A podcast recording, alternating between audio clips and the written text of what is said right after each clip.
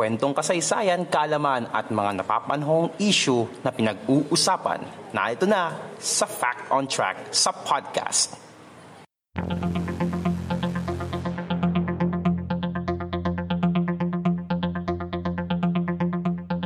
Fact on Track sa podcast.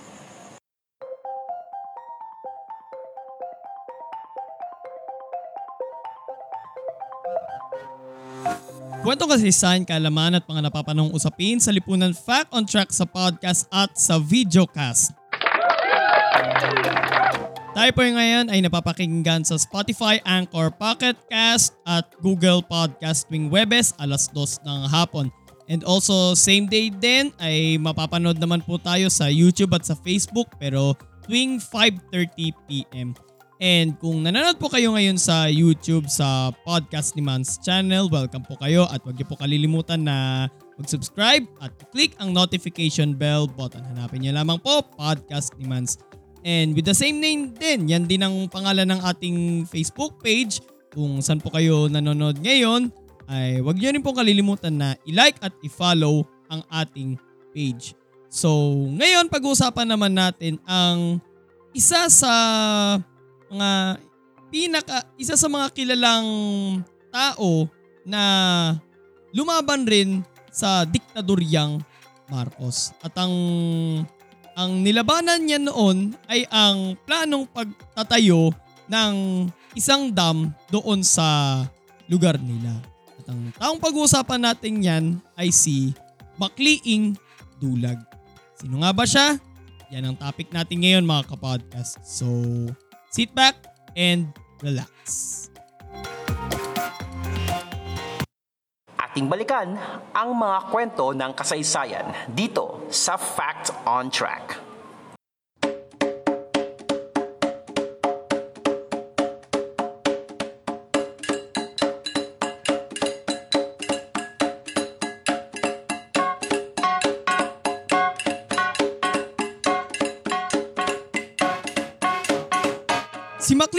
Dulag ay isang pinuno ng tribong Butbut na mula sa lalawigan ng Nooy, Kalinga, Apayao sa Cordillera Region. Nakilala siya dahil sa kanyang buong tapang na pagtutol sa pagpapatayo ng Administrasyong Marcos ng Chico River Dam. Walang anumang tala na lumalabas tungkol sa kapanganakan ni Dulag, subalit Sinasabi ng ilan na ipinanganak raw si Dulag bandang 1930s sa baryo ng Bugnay sa bayan ng Tinglayan, Kalinga, Apayao. Nagsimula siya bilang isang magsasaka at naging kaminero o road maintenance worker sa Department of Public Works and Highways o DPWH. Dekada 60 nang siya ay maging pangat o pinuno ng tribong butbot na kanyang kinabibilangan Tatlong beses din siyang nahalal bilang barrio captain ng Bugnay.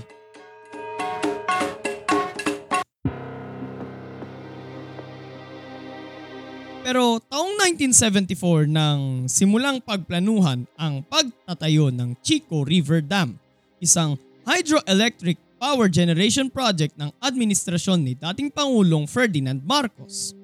Bilang pinuno ng kanyang tribo, pinangunahan ni Dulag ang pagkontra sa proyektong ito dahil layo nitong sirain ang kanilang ancestral domain at mapapalayas nito ang nasa higit daang libong pamilya sa kanilang lugar.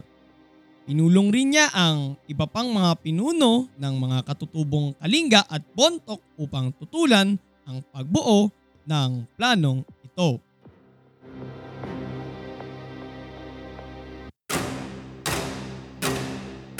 Dahil sa kanyang pagkontra, ipinadala sa magiging project site ng dam ang 60th Brigade ng Philippine Constabulary o PC noong 1976. April 1977, dinakip at ikinulong ng hukbo ng konstabularya ang mga katutubo at kanilang mga pinunong tutol sa proyektong ito, kabilang na si Dulag. Dahil sa matinding pressure mula sa mga grupong kinokondena ang pagdetine sa mga katutubo gaya ng human rights group na Amnesty International, pinalaya rin ang ilan sa mga katutubong ikinulong matapos ang walong buwan. Sa mga pulong ng mga katutubo noong December 1979, opisyal nang itinalaga bilang tagapagsalita o spokesperson ng mga katutubong Kalinga at Bontok si Dulag sa kanilang patuloy na paglaban sa magiging proyekto ng Rehimeng Marcos. Noong April 24, 1980, lumusob ang 44th Infantry Battalion ng Philippine Army sa pangunguna ni Lieutenant Leodegario Adalem at pinaputukan ang bahay ni Dulag.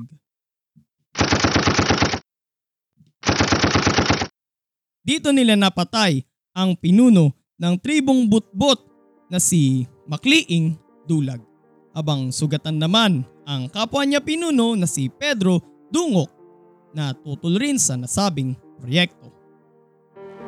Taong 1981 nang sinimulang litisin sina Adalem at iba pang mga kasapi ng 44th Infantry Battalion sa isang court-martial sa Camp Henry T. Allen sa lungsod ng Baguio. Ngunit ibinalik rin sa tungkulin si Adalem at kalaunan ay itinaas rin siya sa ranggong major. Pero napatay rin siya sa isang ambush noong April 2000.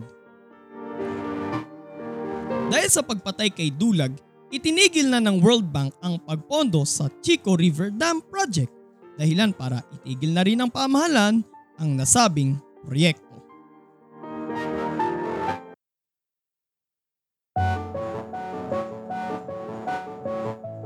Mula noong 1985, ipinagdiriwang ng mga taga Cordillera Administrative Region o CAR tuwing April 24 ang Cordillera Day. Ito ay bilang paggunita sa pagkamatay ng kanilang bayani na nanguna sa pagtutol sa proyektong bubura sa kanilang lupain, kultura at kasaysayan sa ngalan ng modernisasyon.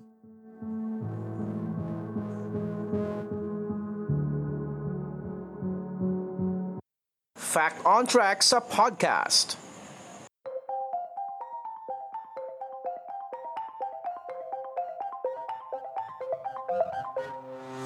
Ang mga kwento ng mga kagaya nito nung kay Makliing Dulag, hindi masyadong napag-uusapan ito sa history ng Pilipinas. Pero ang masasabi ko na yung mga kagaya niya ay malaki rin ang naiambag kasi uh, kabilang sila sa mga lumaban sa rehimen at diktadurya ni Ferdinand Marcos. Actually, masasabi ko rin na hindi pa nagtatapos kay Makliing Dulag yung mga topics natin regarding about sa mga taong lumaban sa rehimen.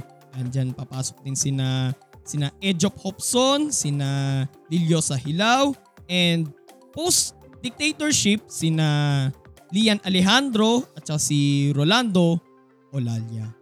So dito, dito natin siya pag-uusapan. Lahat ng mga hindi nababanggit sa kasaysayan ng Pilipinas, lalo-lalo na yung mga kaganapan ng martial law pati yung mga yung mga highlights ng mga taong lumaban sa diktadurya dito natin pag-uusapan sa podcast na ito.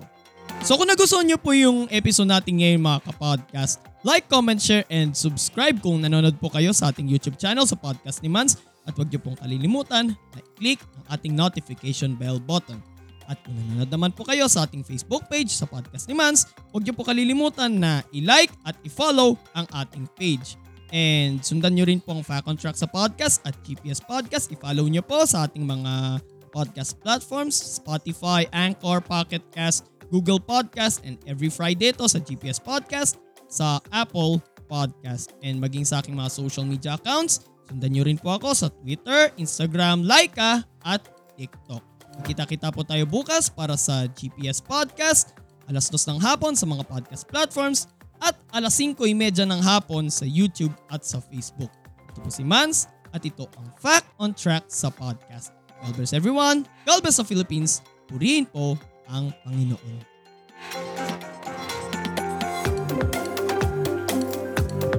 Fact on Track sa podcast.